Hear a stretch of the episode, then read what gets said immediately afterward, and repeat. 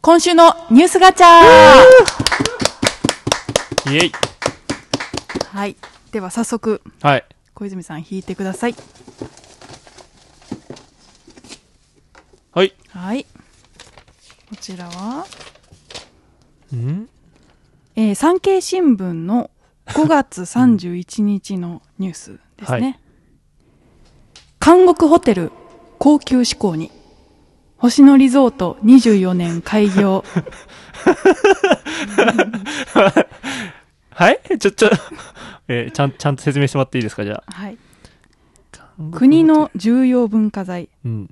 旧奈良監獄かっこ奈良市ほを活用したホテルの開業を目指す星野リゾートの星野義治代表は31日中川現奈良市長らとともに旧奈良監獄で記者会見しホテルのコンセプトについてラグジュアリーな方向に振っていくと高級志向なあ仕様にすると明らかにした星野代表によるとう。うん。複数の独居房をまとめうんて一つの客室とする設計で、えー2024年夏の開業を目指している、整備計画の詳細は明かさなかったが重要文化財を活用しその収益で維持保存していく。日本の観光にとって大事な新しい取り組みになると期待を込めた。ということです。な、虚構新聞ですか？虚構新聞じゃなくて、本当に？本当のニュースです。ちょっと見てください。ちょっといいですか？この写真。あー、なんか、ちょっと外観だけ見るとステーションホテルみたいになってますね。ステーションホテルレンガ、ね、レンガ室。うん、レンガでちょっと西洋ななるほどね。お城みたい西洋な。あ、結構すごい。本当に。え、でもこれ、うんそうなんだ。これ、なんか、そう同じことを考えてる？もしかして。え？え、これ、そこの監獄に住むっていうのがいいんじゃないの？監獄をラグジュアリーに振るのがいいのかな？いやそれね私も思ったんですよ、うんうんうんうんうんそう星野さんは、うんうんぱこの収益性を考えるとラグジュアリはい。ーなブランドで行くべきだっていうお考えみたいなんですよねなるほど。うんでこのニュース、まあ、結構前に発表されていてこの旧奈良監獄をホテルにするっていうこと自体はだいぶ前に決まってたみたいで、はいはい。で、まあ、今回、まあ、どういうブランドになるのかとかうんうんうん。星野さんのお考えを記者会見で発表されたっていうことみたいなんですね。はい。うん、で周辺もなんか河池運動公園とかあのいろいろこう施設があるみたいなんですけども、うんその監獄ホテルのオープンに合わせて、まあ、監獄ホテルって言っちゃダメですねそのホテルのオープンに合わせて、えーいろいろと整備が進んでいるということで、うんうん。えー、と例えばスケートボードパークとかあ、そういうとこまで行くんだ。うんランニングステーションとか、はいはいなんかそういうものが整備されるみたいなんですよ。うん、でそれで囚人たちがスケートボードに勤しむとか そういう、あれではなくて、そういう運動的ルなームウェアが全部横島とかそういう、そういうんじゃないみたいです。うんあじゃなくてうん、アメリカの刑務所みたいにみんなで休みの時間にバスケットボールやってけん、して喧嘩始まるみたいな、そういうんじゃなくて。そういう体験型ではないみたいです、ね。あ、そうなんだ。体験型じゃないんだ。うんザ・ロックみたいな。いや、でもね、私、小泉さんと同じ。あどうせだったうんら、うん。監獄体験みたいなのしたいなって思っちゃいました。このニュース見たとき。だって、収監されるって、うん。本当に悪いことしないと体験できないじゃないですか。まあそうね。そう。だから、えっ、と、まあ、なんかバスかなんかでみんな、はあの、一斉に行きます。護送車で。そう、護送車ね。でみんな、護送車風のバス うで、ん。守れながら運ばれて、で、駅から、うん。じゃあチェックインじゃなくて、もう入所みたいな。うんうん体験型ね。そうそうそう。そこからもう始まってるんですよ。うんあなんかハウステンボスとかでありそうだよね。わかんないけど。で いいね、それ。そう。奈良駅から護送車で、そうそう。横からバットマン来て、バーバーバーバで、身体チェックとかあって、ーはい。で、そこでスマホとか全部デバイス没収ね。あ、それもあんだ。そ IT デトックスもあって。う。そうなの。だからデジタルデトックスの要素もあると。うん。でう、ん。まあ、監獄はそのまま活かして、うんこう、大きい部屋を作ろうと星野さんはしてますけど、もうそれぞれの独房にみんな入ります。うん。で、食事は、まあ、韓国飯ですよね。でも韓国精飯料理みたいになっちて、ゃうってことじゃん。そう、結構ヘルシーじゃないですか。うんうん栄養バラまあねンスもちゃんとしてて。うんだからまあ、それもデトックスとか、うん。なんか美容効果もあるよみたいな。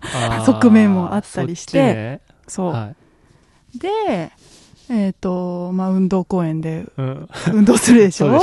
バスケするでしバスケょするでしょ？でそこで一悶着。一悶着あるでしょ？喧嘩し始めるでしょ？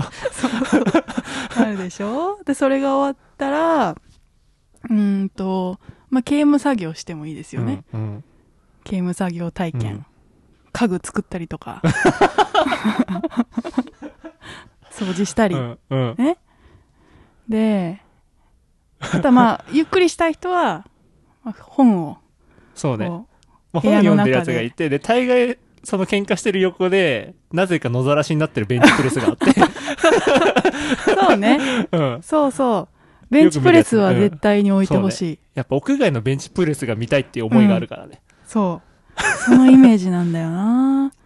そうなんだ。でう。うんん。夜になったらまあ脱獄する人もいるみたいな。うん、いいね。プリズンブレイクみたいな、ね。。そううん。そうなんです。プリズンブレイク体験。プリズンブレイク。うん。で、朝になって天候の時に、うんうんおい、何番がいないぞみたいな。いないぞっつって。で、みんなあいつ、あで。いつ支払わないでスキップしました。っていう方が、うん。結構ちゃんとお金払って体験したいっていう人いるんじゃないかな。まあ、そうね。どうかな。一回やればいいけどね。うん 確かに、何回もやりたい人。何回も脱獄したい人だったら、ちょっとそれはそれでなんか本当に、本当にちょっとやばい感じがするけど、うん。確かにな。いや、でもどんなお部屋になるのかな。現まあそうですね時点では本当にまだやる手が加えられてなくて、うんうんもう本当こういう状態なんですよね。うん。まあ、星野リゾートさんがね、それをどういうふうにちょっとラグジュアリーにうん。仕上げていくかっていうのも、まあ、今後皆さん注目と。そうですね。うん。ベズム東京の夜のバックステージ。メズム東京メズム東京夜のバックステージ Brought to you by Tokyo Waves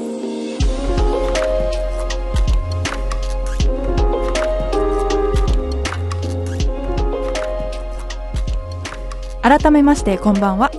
メズム東京マーケティング部のジェイキンス沙織とクリエイティブディレクターの小泉健太郎です。この番組は東京竹芝にあるホテルメズム東京の舞台裏バックステージからお送りするホテルバラエティーです。ホテル作りの裏話やメズムで働くタレントたちの生の声いろいろなホテルに泊まってみた感想などメズムを中心にホテルがもっと好きになるコンテンツをお届けいたしますはい。はいいやー 頑張ろう。今週もちょっと 疲れちゃった。だいぶお疲れな感じですねそうですね。何で疲れてるんですか？何で疲れたかな？あ、これじゃないですか。これじゃないですか。あれですか？あれじゃないですか、一番は。ね。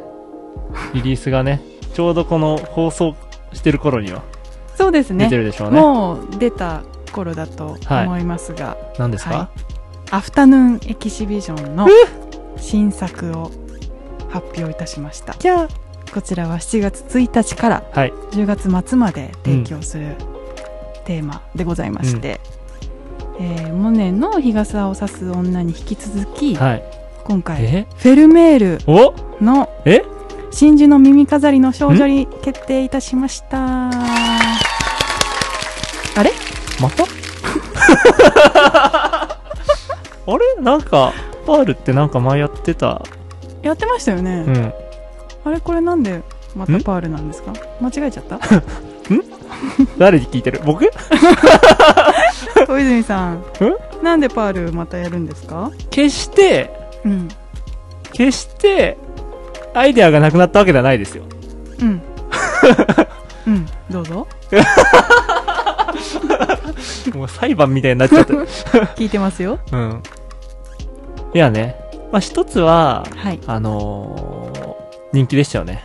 パールがうね。んパールは第2弾でしたねそうでその後に、サパーってあの最後の晩餐をモチーフにしたものをやって、うんうんうん結構そこでこうガッとはい。アフタヌーンエキシビジョンが認知いただいて、パール食べてないじゃんみたいな、うん。なんなら真珠の耳飾りの女とかやらないんですかみたいな。うんうんうん言われたりとか。うん。いややったんだけどなそういう声ありましたね。なんで、まあちょっと中身をアップデートしてうん。改めてリバイバルっていうね、うんうん。まあ本当の絵画の期間展みたいな感じで。うん。また来ちゃったよ。そうですね。うんアフタヌーンエキシビジョンって言ってるぐらいだから本当のエキシビジョンみたいに、同じ作品をもう一回取り上げてもいいわけですそよね。なるほどね。う、うん、で今回はうん。その前回は、えーメインの、はい。えーケーキの手前はスコーンだったんですよね。うんはい。なんだけどこのパラソルでもやったみたいに、うん。パラソルだったらモネなんで、うん。作者が。モネのこう人生をこうセーボリーで旅するみたいな感じ、そうですね。生まれた時かはい。ら晩年まではい。年代を追うように楽しめましたね、なんで今回そこがやっぱりアップデートしてて、うん。フェルメールの生涯をこはい。うセーボリースイーツうん。をつうん。まみながらこう体験できるっていう、なるほど。うん。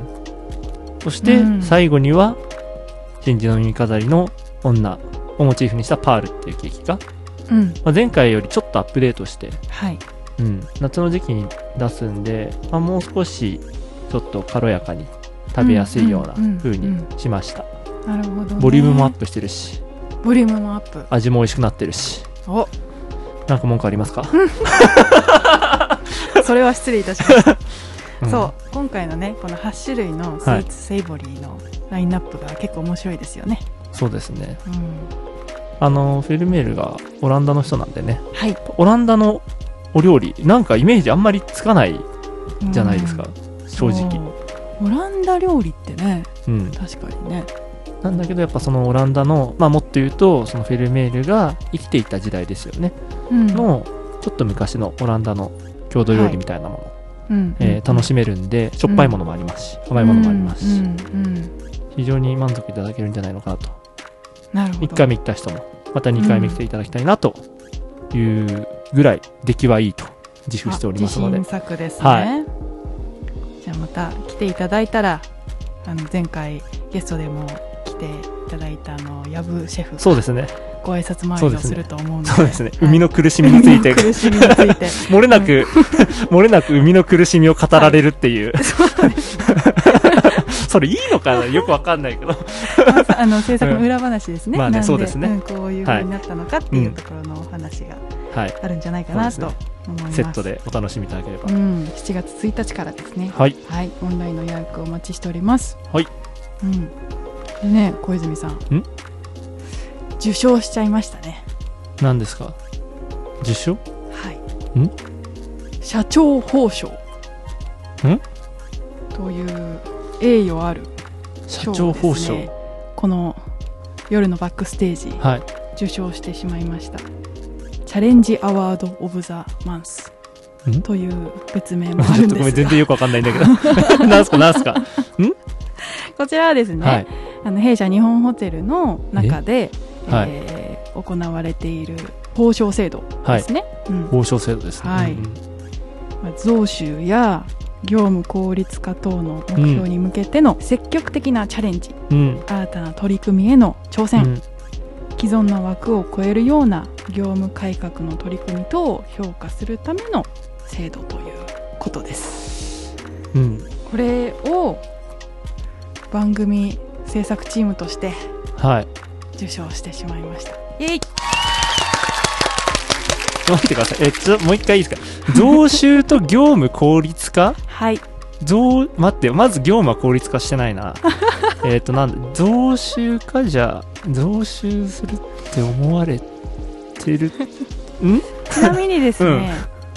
他のはい。ホテルグループホテルの皆さんも受賞されていて。あなるほど。はいまあ、例えば売上予算達成しましたっていうレストランの チームだったり。うんうん。そうね。わかるよ、ね。えー高価格あ高単価でのはい。客室稼働率100%をお達お成しました素晴らいしい。宿泊グループの皆さんだったり、ファミリービュッフェをは開催して成功させましたっていうような、いいいじゃない。あの宴会、はい。調理マーケティング部の皆さんだったりね、はい。様々ですけれども。うん。まあメスんの東京からは このラジオ。その横並びに？この横並び。で 横並びにこれ？はい。申し訳ないね。あそう。はい、まあ、受賞理由としてはホテル業界としては異例のラジオ配信を開始させたとはいいうことで、まあメズムのロイヤリティがはい。深まるであろうというところではい。ロイヤリティ？うん。受賞させていただきました、これ社長報奨っていうことは、うん、社長が褒める賞ってことですよね書いて。そうですね。社長聞いてると これ。聞いていただいてるんですかね。だとしたらこれは相当まずいや まあねでもこれ一回もらっておけばはい。これからね社長報奨もらってますけど何かっていう顔しながら 出演交渉そうね水戸黄門の門所方式で、はい、いろんな人を巻き添えにしていけるっていうことですよね。そうですよ。会社からのアプローブをいただいたということで、まあいい方向に捉えていこうかな。いや私は嬉しいです。いや嬉しいですよ、うん。僕も嬉しいですよ。嬉しいけどちょっと横並びでねこのなんか増収をしたとか100%達成しましたっていうね並びでね配信を始めました。申し訳ない。シーン。いやーありがとうございます。なんかね。いや本当に里見社長ありがとうございます、はい。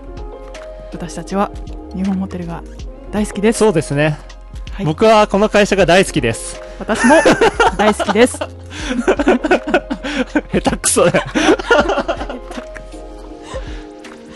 はい、あと？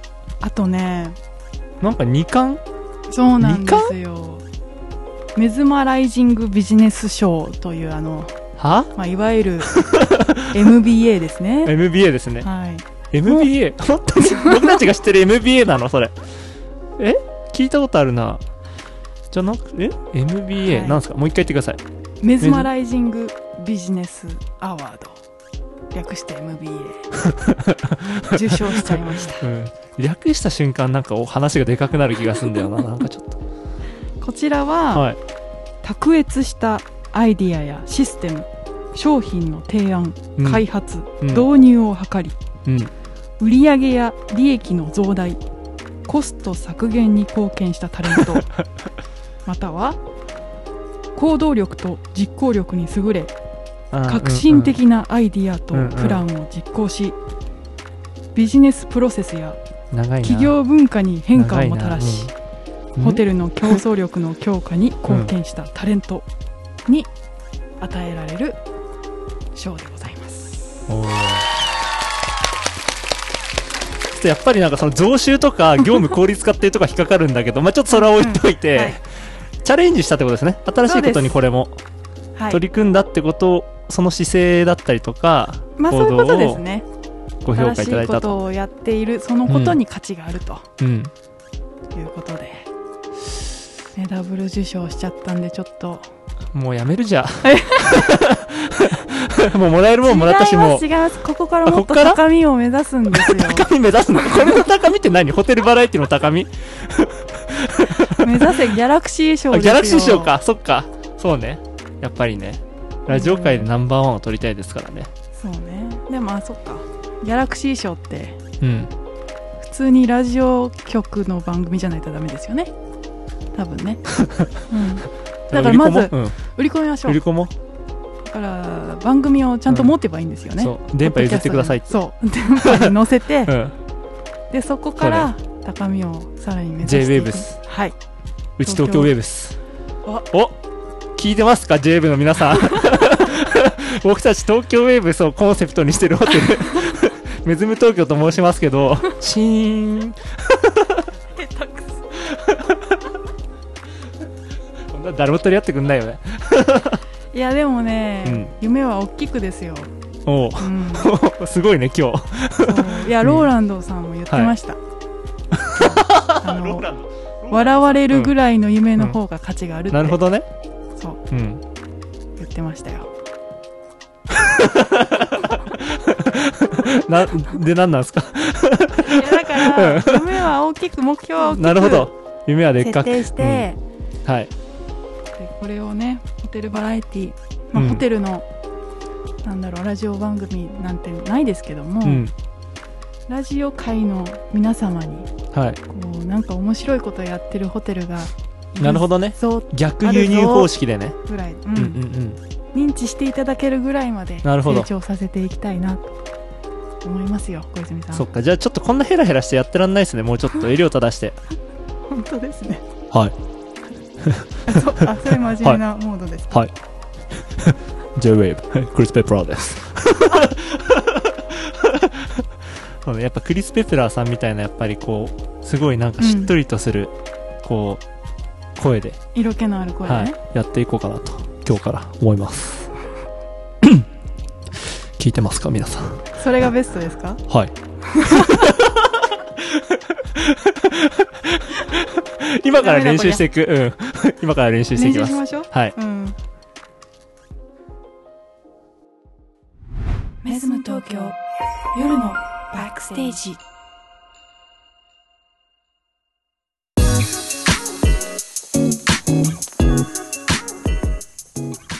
今週のホテル用語は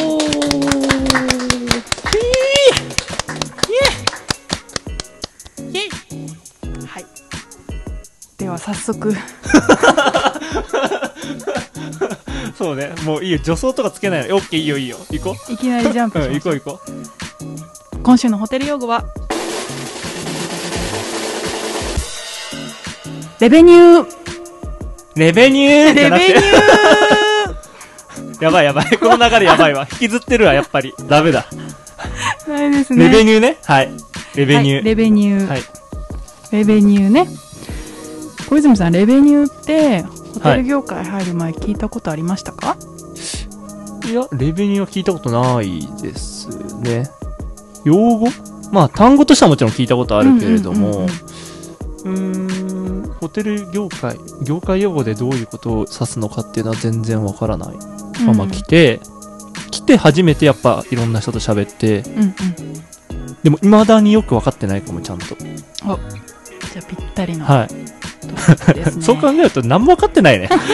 何もわかんないで、もう頭の中空っぽでやってんだ、仕事。反省した。いや大事ですはい。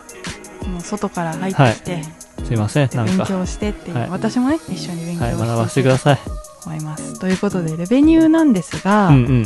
まあ、レベニューそのものはまあこれ英単語でまあ売上とか収入のこはいとですね、はい。でそれは多分どこの業界に行こうと同じうん。だと思います、うん。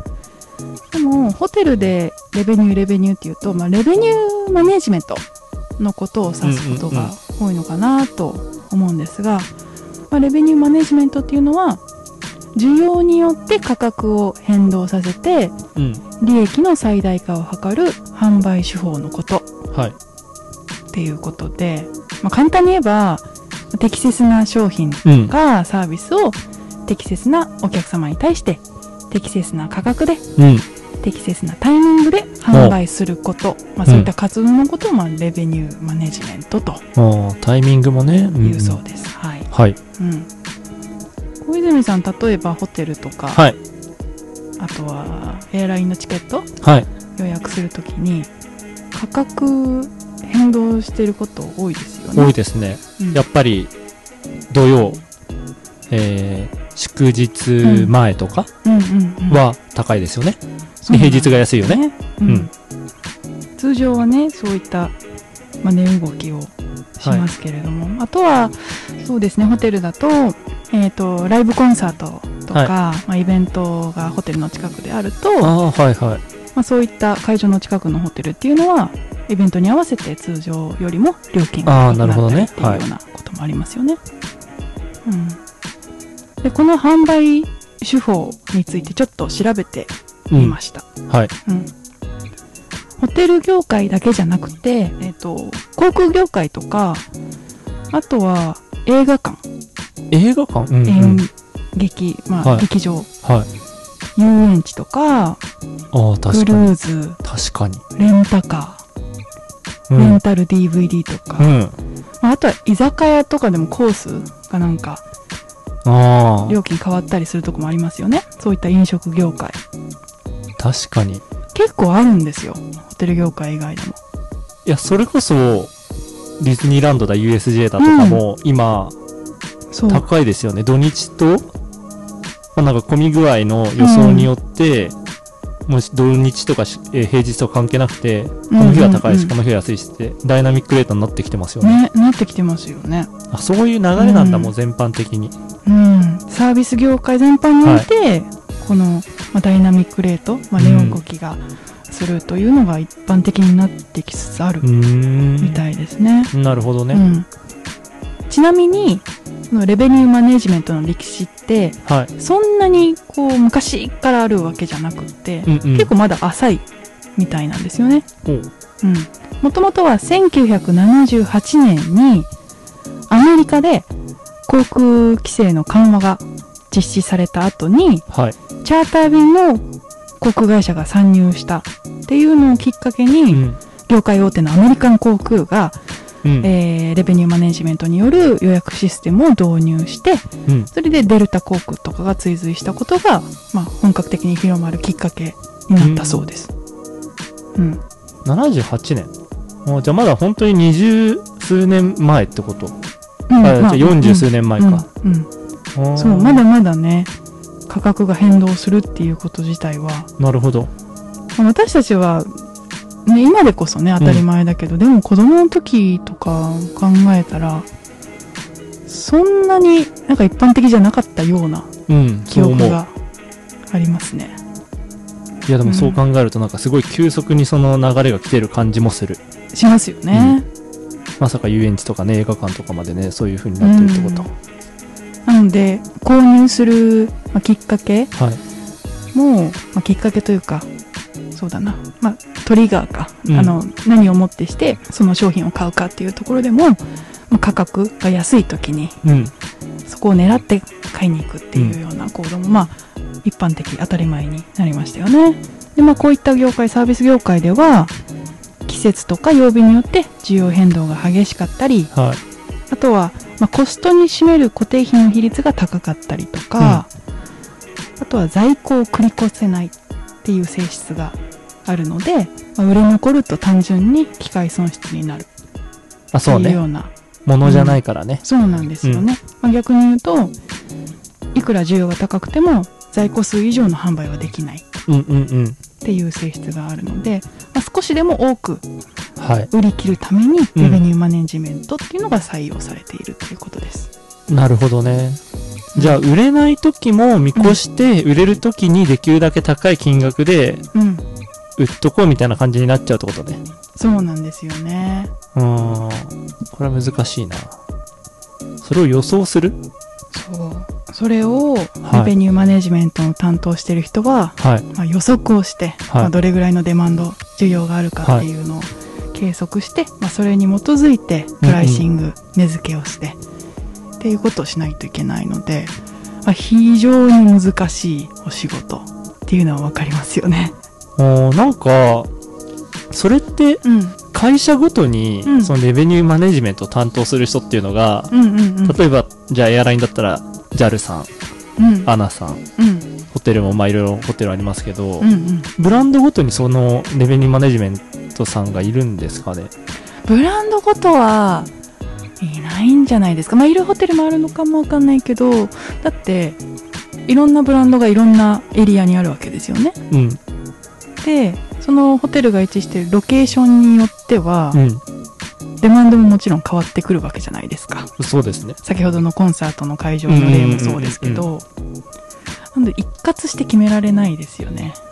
でなんか気になったのがう、ん。うーんと、その近くの、まあメズムだったら例えば、インターコンさんとか、うんうんコンラッドさんが近いかもしれないですけど、はいまああと近しい、うん。あの、うんホテルのグレードかもしれないですけど、はい。なんか、近くのホテルの値段見ちゃえば結構うーん。分かっちゃうんじゃないのみたいな。逆にそこがそうやったらそれはそれで、え、何があるのっていう気もするし。うんあ分かっちゃうっていうのはうん。それはお客様目線であじゃなくて、えっと、価格設定するときに、もう近くのホテルの金額に合わせちゃうっていう。ああなるほどねいや、だからレベニューマネジメントやってるところがう、んちゃんと先にやるんだけど、先出しで。うんうんうんそれ後でついていけばいいんじゃねっていう考えではないのか。その単純な話じゃないのか。うーんまあそんな単純な話じゃないと思うんですけどでもまあホスピタリティ産業って、はいまあ、平和産業とも言われてますけほどその皆さんが、まあ、平和じゃないとというか、うんこう生活が安定してないとうん消費されない商品を売ってるわけじゃないですか。うんまあ、そうですね。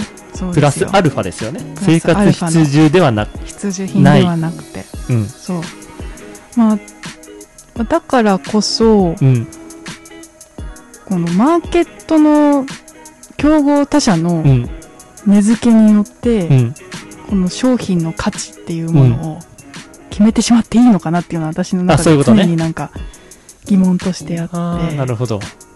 だってね貨幣価値ってこの人間が唯一基準として持ってる価値をうんこう数値で判断する材料じゃないですか？はい。で価格でこうボンって出てしまうと、うん途端に自分たちの価値はこれぐらいですって言ってるものじゃないですか。まあ、良くも悪くもそうですよねん。そううんうん。でも売ってる商品としてはまあおもてなしホスピタリティっていうのは、うん。もちろんハードのホテルのねうんと内装だったりインテリアだったり、そういうところの美しさとかもあると思うんですけどもサービスうん。をするその体験受ける体験っていうものって数値化できます？できないって私は思ってるんですけど 深いね。そうね。それをうん。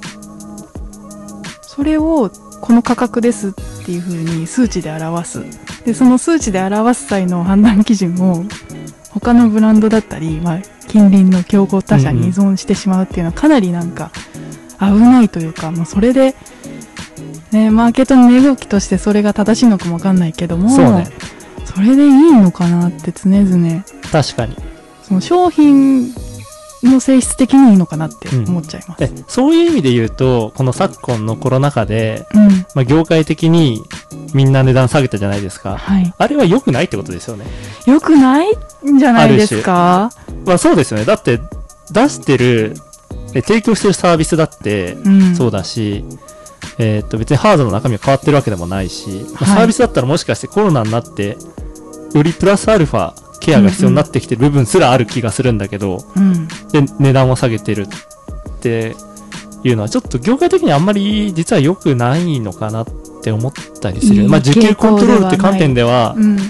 必要な処置だったのかもしれないけど、うーん、ねよく考えると、そうね、難しいね、このあたりは。あの動きが正解だったのかっていうのは本当にうんね、わからないんですが、常々なんかこう、一消費者としてもね、はい思うのは、はい。この需要に合わせて、うん、あとはマーケットの値動きに合わせて、うん、価格が決まってしまうと、うーんと、例えば土曜日とかって、特に日本人の利用が多いホテルだと、稼働が上がるわけじゃないですか。そうですね。普通に考うん、えて。うん。で、稼働が上がると、よりたくさんのお客様がいると。はい。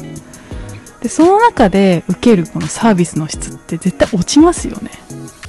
うーん、まあ、そうね、時間換算したらそうですよね。お客様一人当たりにうん。対して対応できる時間だけで言うと、それはお客様が多ければ多いほど、一従業員が対応できる時間は減っていくっていう意味ではそうですね。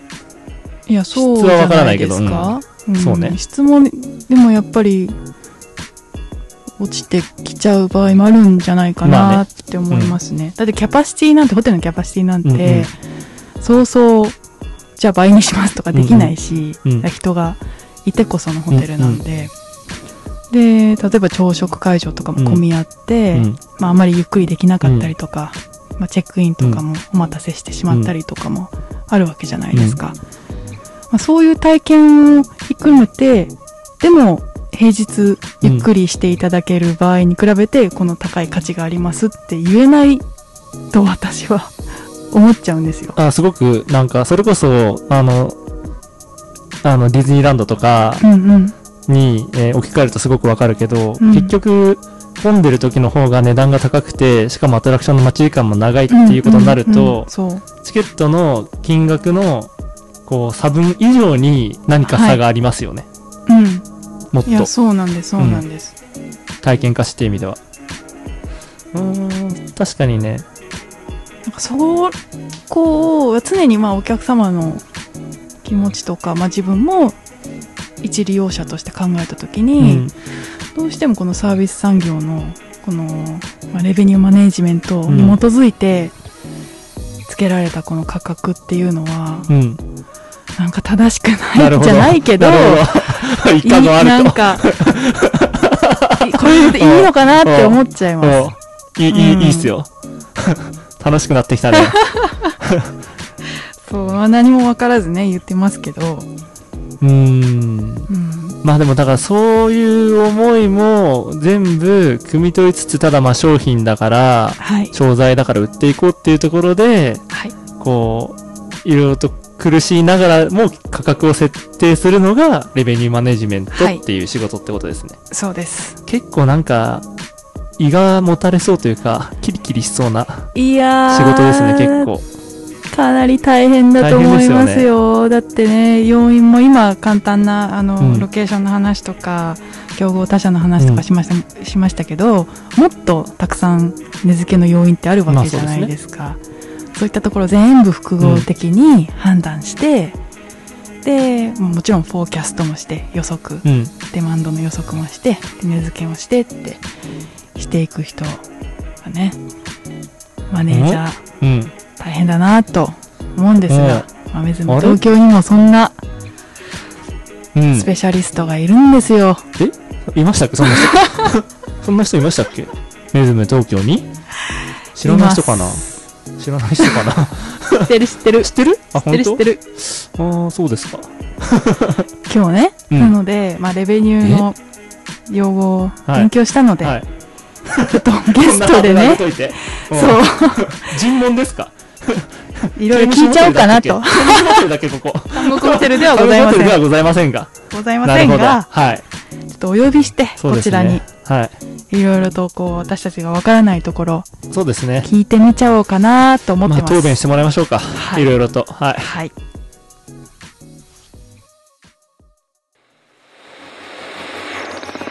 メズム東京夜のバックステージ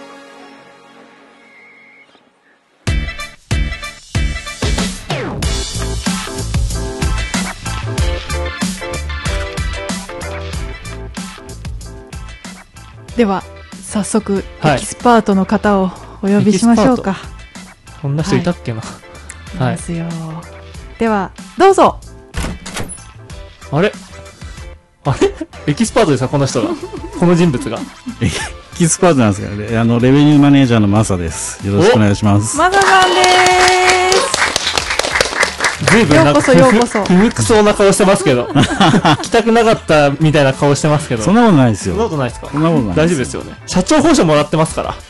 あす。ね、この番組ね。よこのチームがね、はいびっくりです、はいよろしくお願いしますはい、よろしくお願いしろします。くお願いします。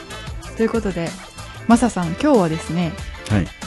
ホテル用語として、レベニュー、レベニューマネジメントについて、基礎的な知識を勉強した後です、私たち。はいはい。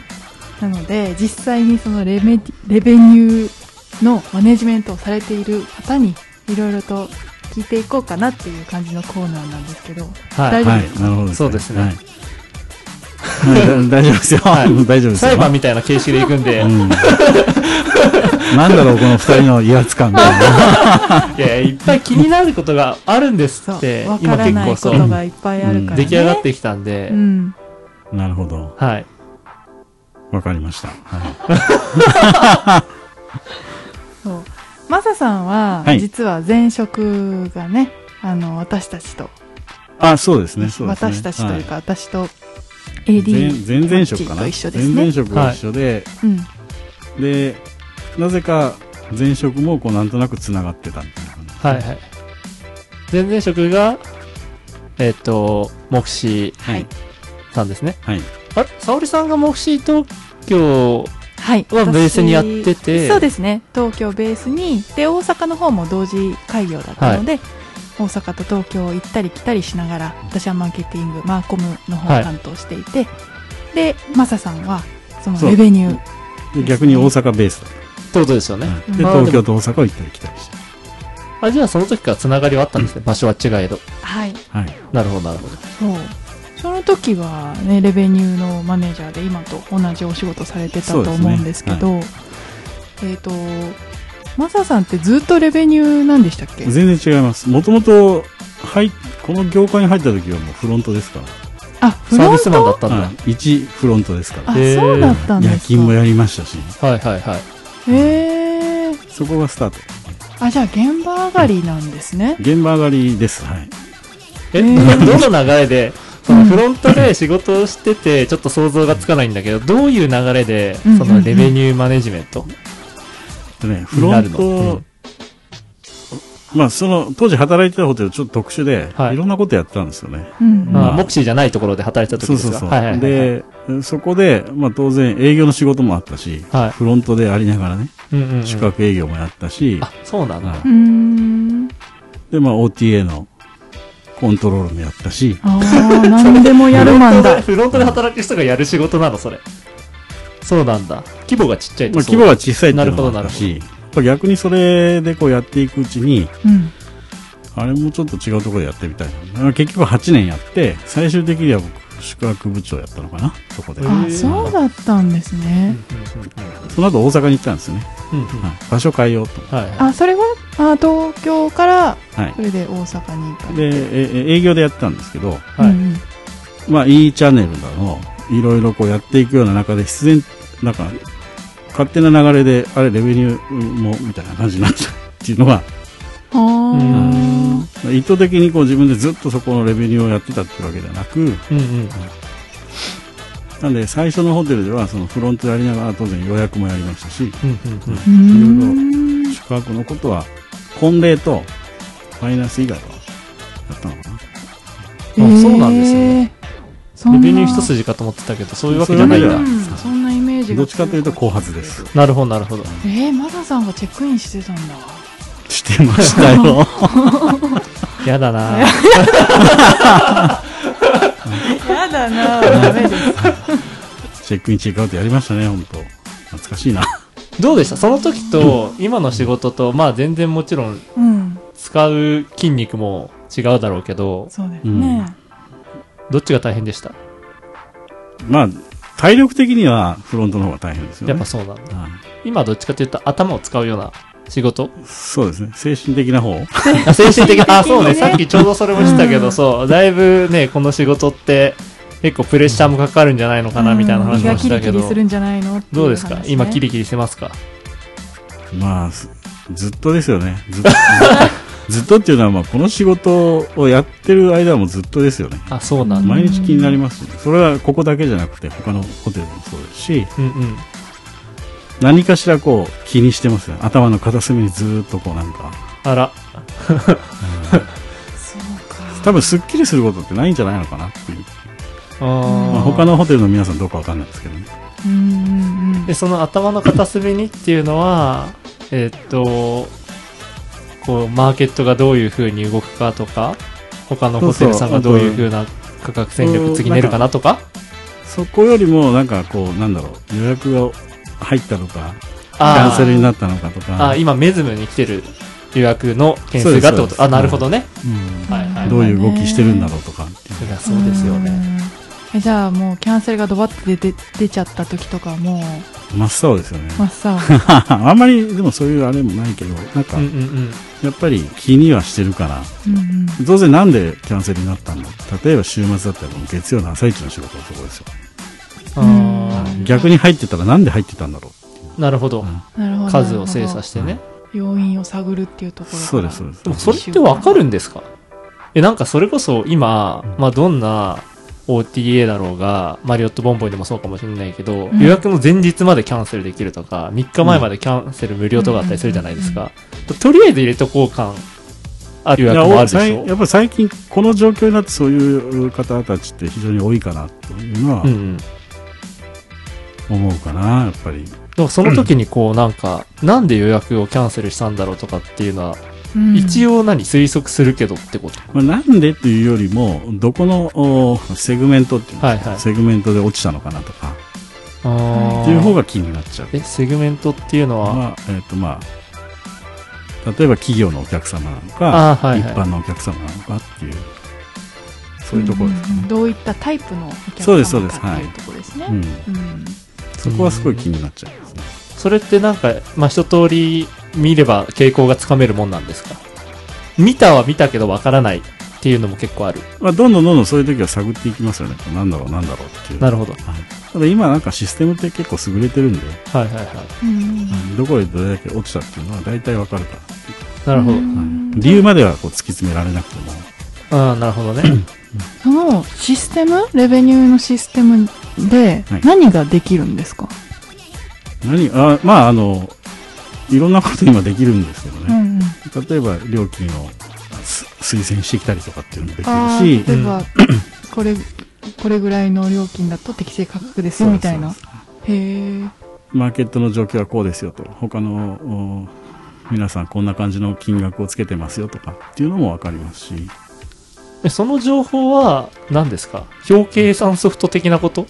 じゃなくて、勝手にそのマーケットの情報がでも、ちゃんとどっかから持ってきてくれて。システムなんでねインターネットにつながってる以上、うん出てきちゃうんですけどえー、そうなんだ。便利だね。OTA もそうじゃないですかある OTA に例えば在庫と料金出したらあれ全然違うところから予約入ったってなって実は裏でつながってたりとかっていうのはやっぱりなるほどね。うんはいはいはいは僕ら若い頃っていうのぼ僕らって失礼だね僕若い頃は、いはい。うんうん。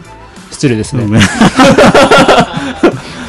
若い頃はそう OTA ってまだねメジャーじゃなかったんであーえっ、と、要は OTA っていうのが、オンラインオンライントラベ例えばルエージェントですよね。一休さんとか楽天トラベルさんですとかじゃあその前はじゃあ直接お電話電話予約の方が多かったんじゃないですかうんね、一般的だったんで、ですねネットが普及しても、まだそんな、なんて言うんだろう。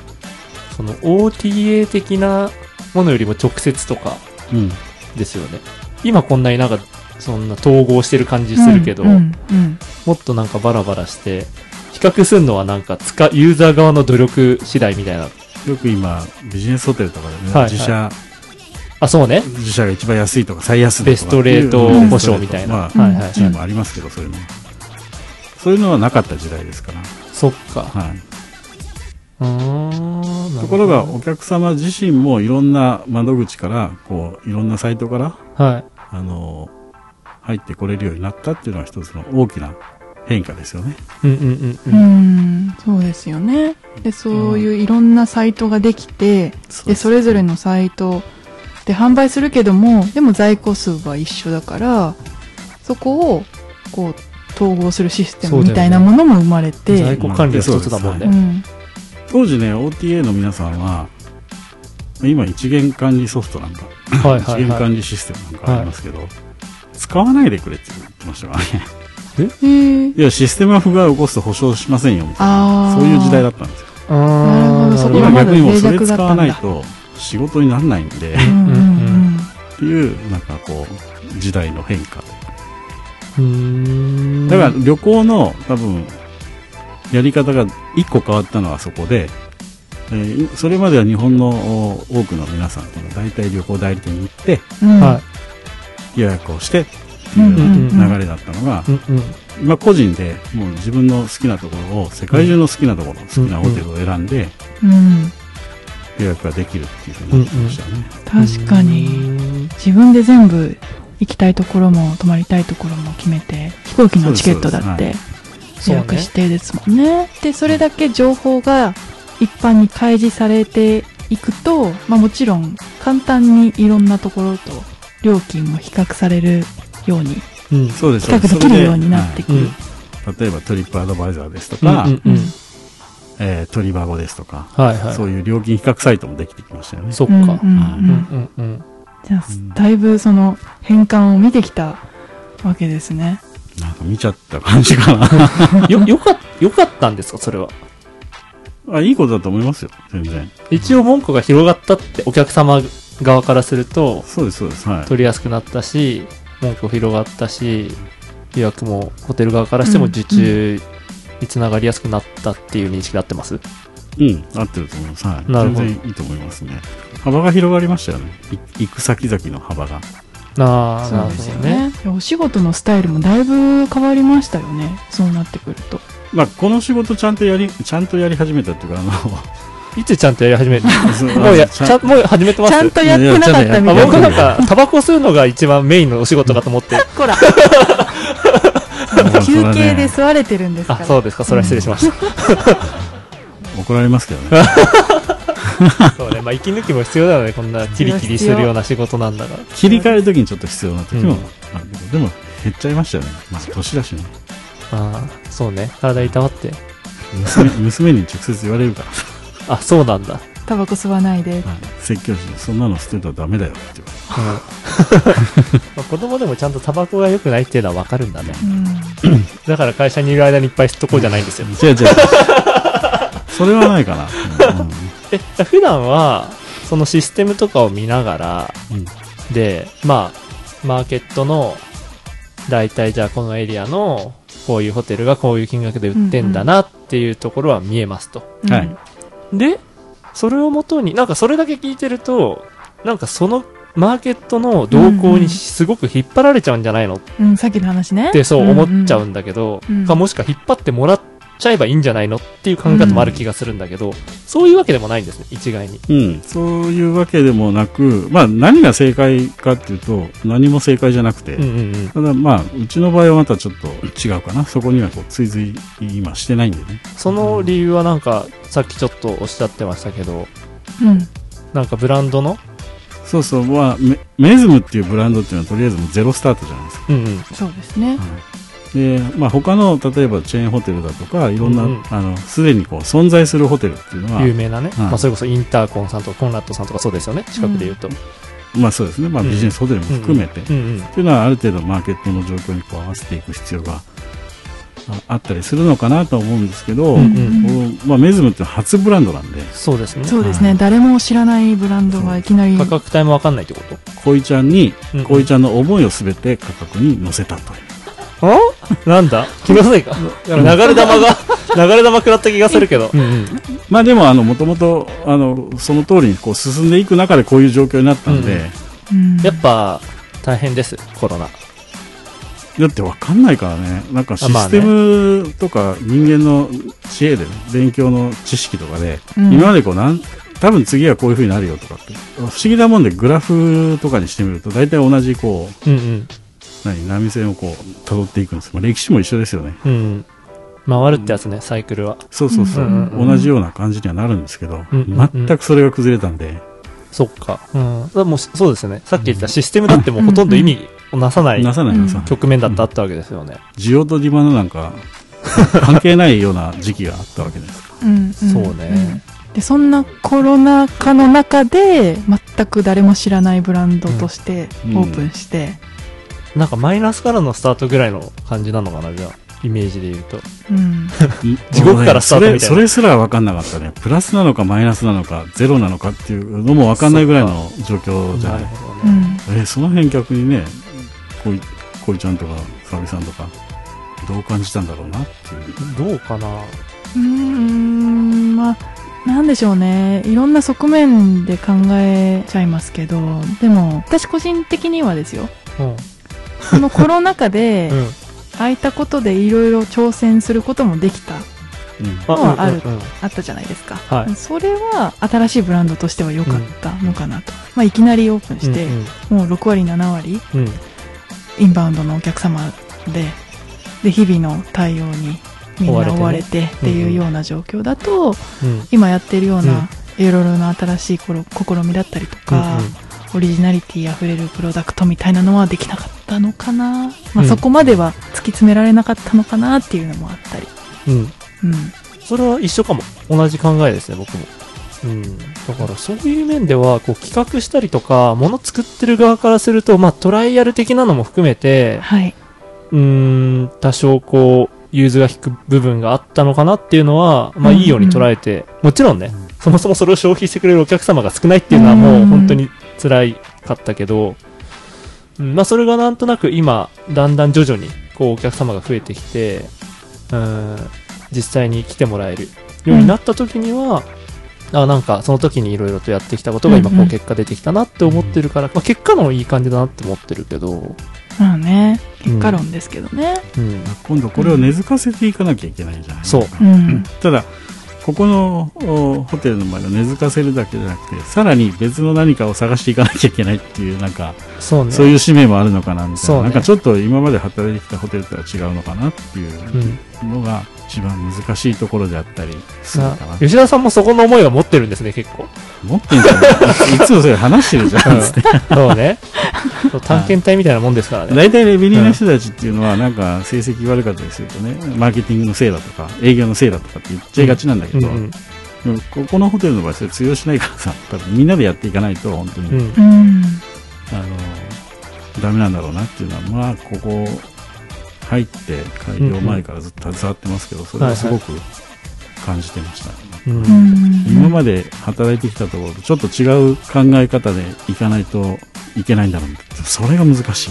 本当になんだろう、まあね。開業してからのこのコロナ禍はすごい勉強にはなったかな、うん。勉勉強し続けてる感じですよね。なるほどうんうんうん。ね。プライシングって難しいですよね。その根付けることによって私たちが売ってる商品に対してそこで初めて価値が提示されるわけだから適正価格は何なんですか？ズバリ。適正価格っていうのは。適正価格って何なんだろうね。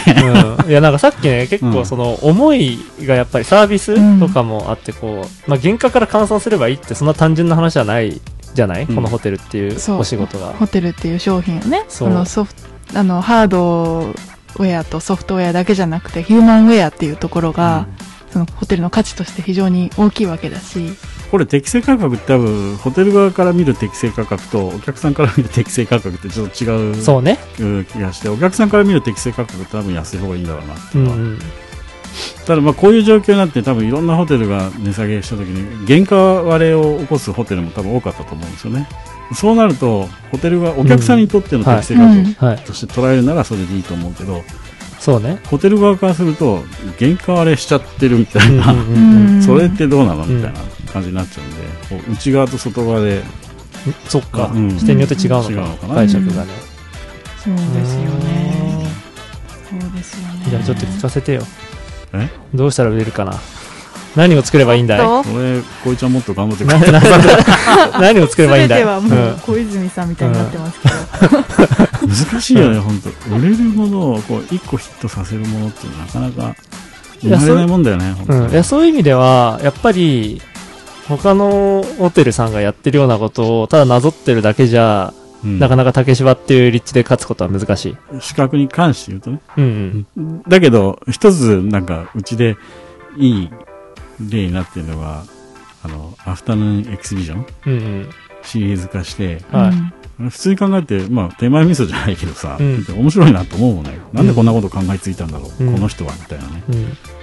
うん。毎回こいちゃんとこう話すときに、こいちゃんの頭の中一回見てみてみたいな。ちょっと狂ってんのかもしれない。うんうんよく思いついたなっていう。普通にホテルで働いたら考えもつかないことを、うんうん、まあそうですよねってくるんででもなんか単なる思いつきでやってるっていうよりかは結構小泉さんの中には明確なロジックがあって、やってるんだ。だろうなっていうのは感じますけどねそうねそれをね、うん小出しにしていくんじゃん。いや、なんかあんまひきらかしてもさ、なんかさ、じゃあやっぱみんな考えてることは一緒なんですね。ある程度、その、マーケットの動向だったりとかを調べながら、うん。自分たちのメズム東京のあるべきうん。ポジションっていうのはどこなんだろうなっていうのを考えながら、商品比較したりとか、まあ、うん。値段つけたりとか、う。うん。んうん。まあ、それに見合ったサービスもね現場の人には提供してもらわないといけないし、この状況の中で現場の人たちってすごい頑張ってるなっていう。いや、めちゃめちゃ頑張ってくれてますよ。若いスタッフ特に頑張ってるかなっていうのは、まあ僕普段こうスタッフの人たちと話す機会ってほとんどないんですけど、うんうんうんうん。まあお客さんのコメント見たりとか、SNS とか見てると、うんすごい頑張ってるな。そういいコメント多いですね名指しで褒めていただいている方も、名指しで褒めてくれるっていいよね、なんかね。ね。僕たちないもんね。名指しで褒めてくれるって。名指しないなぁ 間違いなく僕はないけどね。ナイスプライシングでした マサさんみたいな。また来ますみたいな。うんナイスプライシングって言ってきたら怖いけどな、うん、でもコスパいいとかって言われてもあ、そうね嬉。しくはないなくないですか？まあ、コスパ、結構突っ込んだ話になって。いや、でも、うんそうね。いや、言いたいことはわかる。うん。コスパっていう言い方が、どっちかっていうと、この値段が、ざっくり言うと、うん安くて、うんにしてはっていう前置詞があるからでしょ。どっちかっていうと。そうなんですよ、うん。いや、変な話、10万円だろうが20万円だろうが、一泊が、うん。コスパいいって考え方はあるんだけど、それはなんとなくみんなのコスパがいいっていう概念とあんまり合致しないよねってことだよね。うん、だからその価格と支払う金額と実際にそれによって受ける体験。うんうん。何どんな利益があるのかっていうところ、天秤にかけた時にうんうん。めちゃくちゃその体験が、うん。価格にに反して良かったとかいう意味だから、うん。それってヘルシーじゃないなって常々思っちゃう、うん。だからなんかコスパいいねこのホテルっていうふうには。うーん言わ言われない方がいいというか、うん。なんだろうな。コストありきじゃ、うんで考えてほしくないってことでしょ。そう。うん言ってしまったら。まあもちろんあるんだけど、うんうん。お客様側から僕たちだってね、よそのホテルさんとか値段払、お金払ってるわけだから、まああるはあるんだけど、お金とかはさておき、良かった体験だったりとか、うん思い出だったりとか、そういうところを言われるのがもっと嬉しいよね。そうなんですよねうん。頑張ってサポートした今。ありがとうございます解説していただいて うんうん。このレベルの仕事やってて、これは嬉しいなっていうタイミングって何ですか？これは嬉しいなっていうタイミング。うん。いや、なんか、うん 怒られることはあっても、褒められるタイミングってどこなんだろうって思あって。褒められることってあんまりないんじゃないのかなみんなだって売って当たり前だっていうような感じそうでしょううんそうねそう、褒められるっていうのはあんまりね、あの、そこをこう目指しているわけでもない。うん、まあね。何が嬉しいんだろ何がモチベーションですか？修行みたいな感じ。そうそうそう。ずっと。なんかずっと続いてるから、うん終わりがないですし、うん。って頭の中っていうのもなんか先のこと考えてるわけじゃない。うんうん。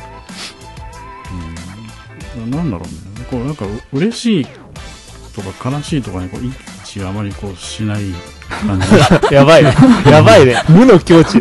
じ。いや、ね、悟ってるよね、もう。本当だ修行だから人間だから感情あるからさ、うんうんあ、じゃあ分かった。質問のやり方変える。うんえっと、わ今後の若い子、うんまあ、レベニューちょっと気になるんですよねとかってはいはい思う子に対して、うんうんどうやってこう、レベニューっていい仕事だよって。今さ、伝えるでも AI が流行りながらレベルどうなんだろうねっていう。そこ行っちゃうって。そうそうそう。あそっかまあ値段だけで言ったらうん。いね。や、でも最強だと思うよ。値段だけで言ったらね。そう、AI がやり始めると感情なんか全く無視していろいろやるわけじゃん。うん。最強だよね。でもだからもうマサさんも今その境地にいるわけですよね。いや、まだ感情なしで今、AI みたいな、いやいや AI のように。まだ、まだ感情はまだあるまだあるよ。ギリ、ギリではない。何これ、なんか、あれ？いやいやそそういう感じの、あいやいや、違いますよ、違いますよ。うんでもそっか。そう。まあでも、フロントとかでも今自動チェックインとかさ、そうだよね出てきてるわけいや、そう、あれはもう一過言あるわ。まあちょっと長くなるからいいけど。過去2年がさ、こういう状況でさ、うんあの、AI がずっとデータを集めてます。うんうん。数年後同じような状況になった時に AI がこう、なんかものすごいこうピタッとする動きをうん。させたらすげえなと思うけど、うん。どうなんだろうね。そこまで。でもそうなったら、ん全てのホテルが AI 使い出したらうんどうなるんですか？AI ね同士の戦い全てがじゃあ同じロジックで動くってわけですよねどうなんだろうね。価格競争になりそうだね、なんかね。うん、でもなんか、ね、動かなそうだけど、逆にそういう意味では。うんもうオタクはここ、オタクはここっていうわけでしょ。うんうんうんうん なんかちょっと明るい方向で終わりたいですけど。そうそう。いや、携帯とかでね、うん例えばなんかヤフー、ヤフーって言っちゃったけど、けうん検索かけるじゃない。うんだうん。僕の携帯の広告って牛タンしか出てこないんですよ。なるほどね。牛タン食べたいな、うんどっか買えねえかな、オンラインでみたいな感じで調べ、たまたま調べたら、うん。ずーっと牛タンしか出てこない。そうね。あるよねで、そういうので、なんか、うん。ほら、自分のさ、うん。何、好きなホテルっていうのがこう出てきたりするわけじゃない、うんうんうん。だからなんか比較っていうよりも、まあ、あらかじめこう自分の行きたいところが事前にこう決め打ちされて出てくるだけなのかな。みたいなこれからのね。そうそうそう。うん。うーん。そう考えるとちょっとなんか悲しいな。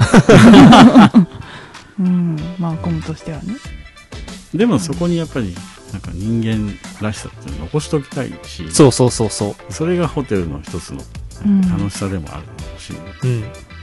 人と関わるっていうのが第一のこの仕事のあれなんでね、うんおということは？まあレベニューはどうなのっていう話だよね もう AI だから。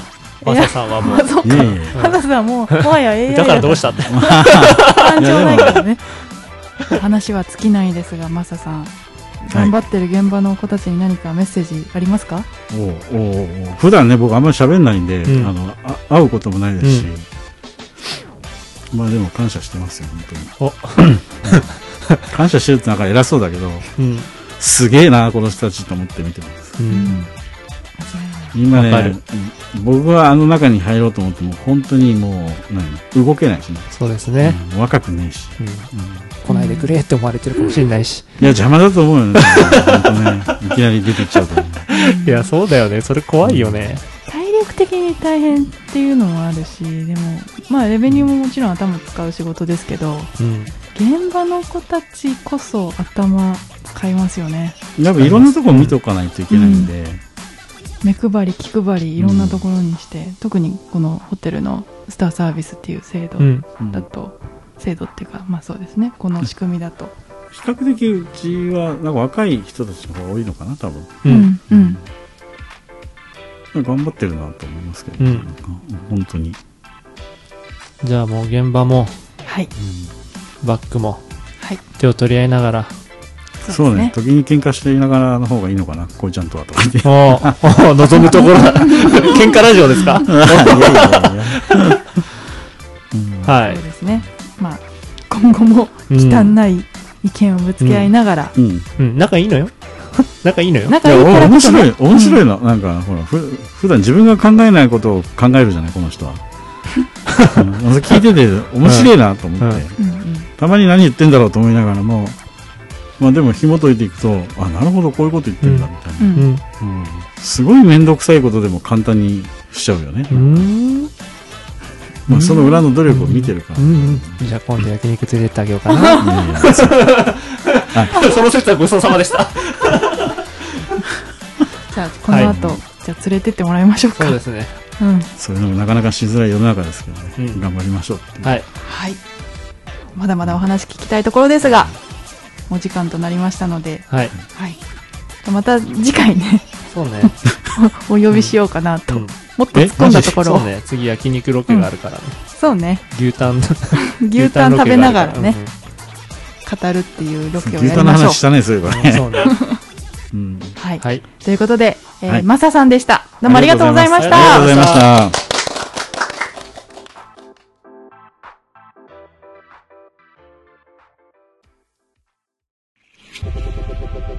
メズム東京メズム東京夜のバックステージ。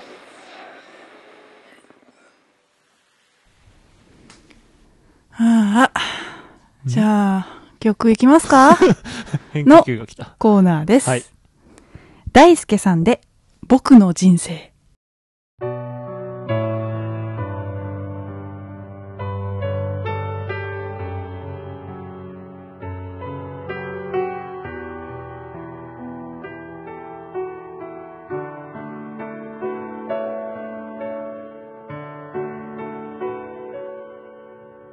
人が思うほど東京は悪くない夢や希望が確かにあるから叶わないことの多いことに向かうならカビ臭い部屋でもいくらでも耐えるさ。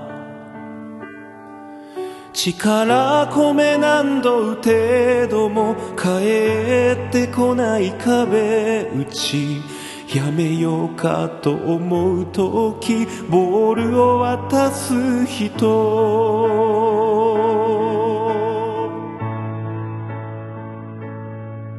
諦めが確かに歩み寄る。一体僕は何と戦ってるんだろう。もがけども進まない。日々でも。僕の人生決めるのは僕しかないだろう。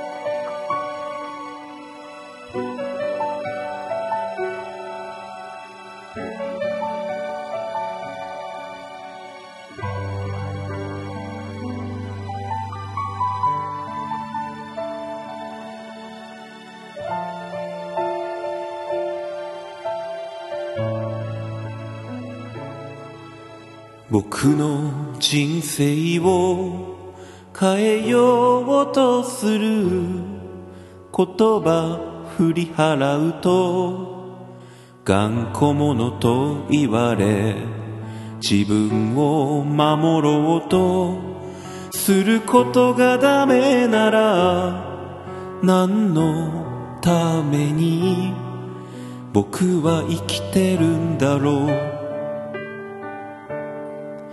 こんなもんじゃないってずっと思ってきたんだ。身の程知らずと言われ動けなくなっても。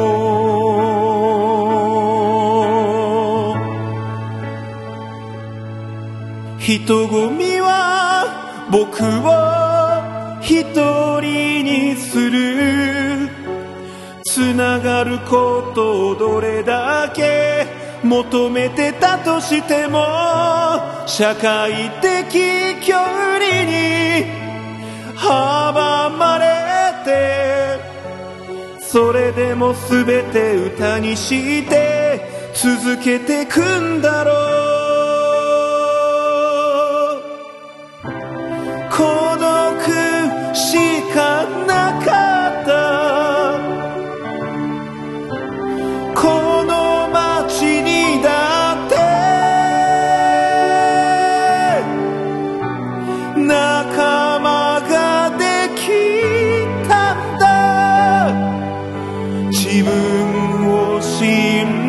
て進んでいたら諦めが時に歩み寄る。一体僕は何と戦ってるんだろう。もがけども進まない日。々僕の人生決めるのは僕しかないだろう。僕の人生決めたなら諦めないだろう。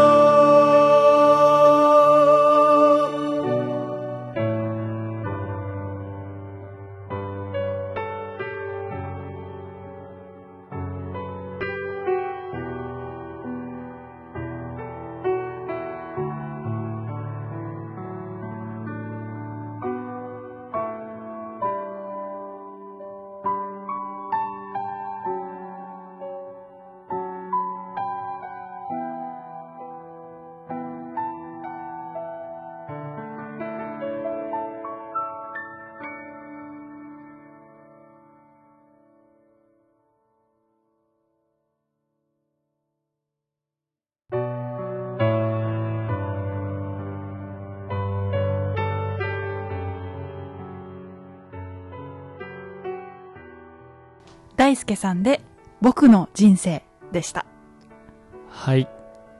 染みますねはい。えあれですか？マサさんの曲ではない、テーマソングではないですね。これね、うんマサさんを思って私はセレクトあやっぱそうなんですか？はい。そこ選んで、選んでんだ、やっぱり。ねうん。一体僕は何と戦ってるんだろうってうん。いうところがね、うん。ああ、マサさんって思いながら聞いちゃいましたね。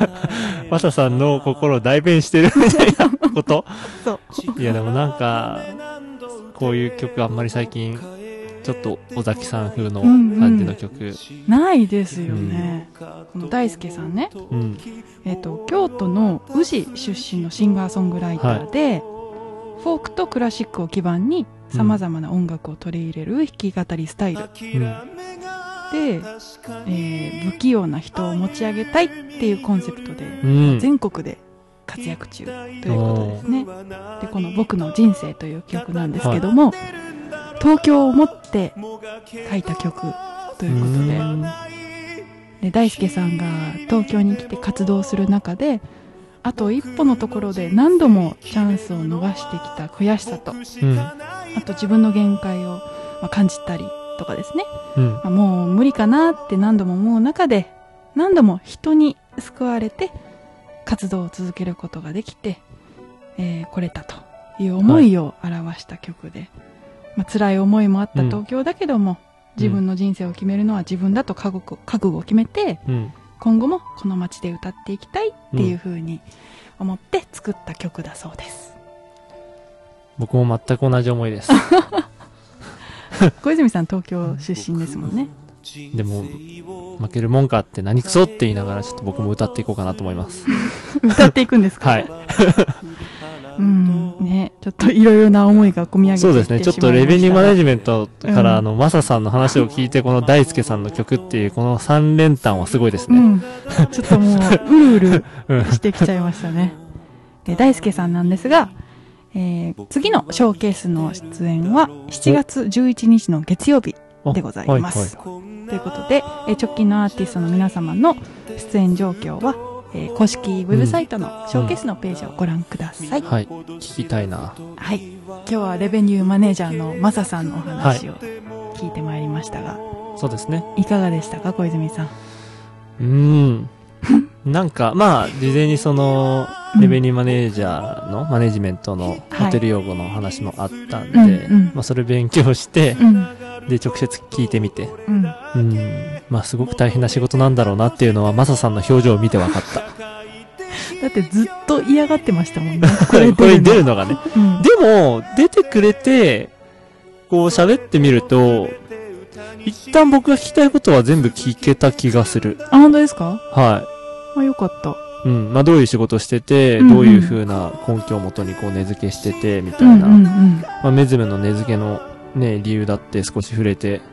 くれてましたし、もちろんいろんな戦略がもっとあるとは思うんですけれども。うんうん。なんか、一通りこう、僕も学べ、学ばせてもらったし、マサさんの思いも聞けたし、普段なかなかね、こんな話聞かないんで、よく飲みには行ったりするんですけど、うん。改めての話はなかなかしないですよね。うん。だからちょっと、良かったんじゃないですか、これは。うん。意外とね、喋ってくれましたしね。意外とね。そうね。もっとなんかね、あのー奥歯に物が詰まったような感じになるのかなって思ってたけど、うん意外に全部喋ってくれた気がするけど。うん。よかったです。でも、フロントをやってたっていうのは意外でしたね。そう。ね。うん。やっぱいろいろやってるんだ。いろいろやって今こうなったんだ、やっぱり。今こうなった。うんそうね。そう。いや、でも、レベニューは、孤独な仕事ですね。そうね。そうね。責任重大だし、うんね、売り上げに直結するけども、まあ、孤独な戦いですよね。みんなに相談してればいいっていうだけでもないしね。うん。やっぱどっかでビシッと線引かなきゃいけないうんうん仕事だから、うん、すごい責任感は必要な。うん。で、なんか、ね、予約が押したとか上がったとか、それで、やっぱりキリキリしちゃう。いやー ね、キリキリしてるでしょうわね。かるわ、なんか。うん。うん。でもなんかそれを聞けて、もう逆説的にだけど、言い切り切りするぐらい、うん。メズムの予約数にすごくこう責任を持ってくれてんだなっていうところは僕すごく嬉しかったし、安心した。ううんん。別になんか、減っても別に何も思わないっすよみたいな感じで言われたらどうしようみたいな。もうそれ言われちゃったらね、うん。首ですね。すごいね。沙織さんが強行、強権発動すんのかな。嘘ですよ、マサさん。いや、でもそういう意味では本当に責任持ってこのメズム東京のうんレベニューマネジメントをしてくださってるマサさんに、うんちょっと今一度感謝って感じ。いや、本当ですね。うん。ちょっと普段優しくしようって思いました。そうね。うん。ちょっとね。普段優し、うん普段優しくないの 優しくして仲いい、ますよね。仲いいです。仲いいもんね。うんあとは今日は監獄はい。ホテルの、監獄ホテルじゃないね。旧、旧奈良監獄ホテルね。まあ、どんな名前に、なるのかなね。うん。あれもちょっとニュースとして追っていそうですねこうとそうですね。思います。はい。はい。あとは、あとは、えっ、と、お知らせとしては、アフタヌーンエキシビジョン、はい。7月1日からそうですね。また新しくなりますので、こちらね、予約も開始してますし、はい皆さんぜひ、ウェブサイトの方からご予約いただければと思います。あと DM よね。DM ね。うん。前回、ちょっとお題みたいな感じはいで出したじゃないですか。はい。まだ来てないですね。送ろうか。僕が送ろうか、一回ね。うん。自家発電？自家発電。うん。うーん、考えます？うん。こういうのを送ってくださいみたいな。あとやっぱり、こう、採用された方には、こう、ノベルティをプレゼントするっていうね、システム確かでいこうかな。にね、何かしらのインセンティブがないとね。現金な話だな。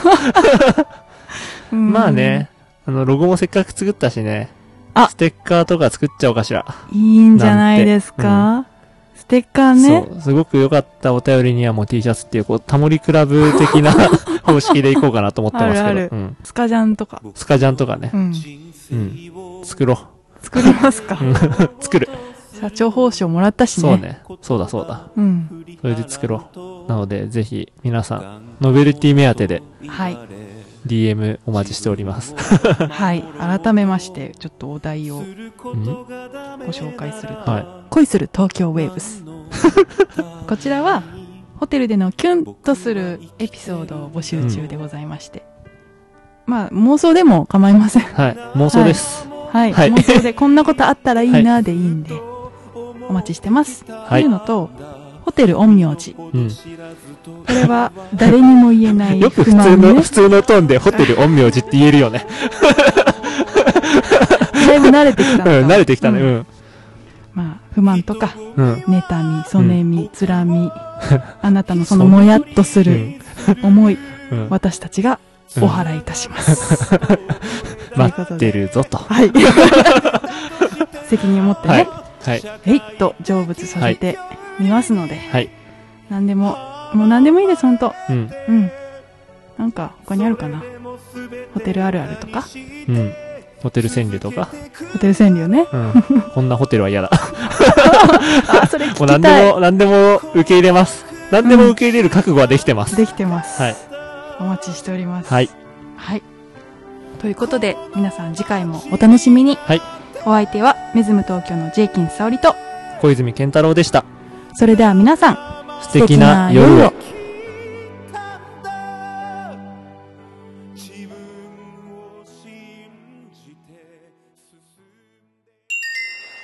メズム東京、メズム東京。夜のバックステージ、夜のバックステージ。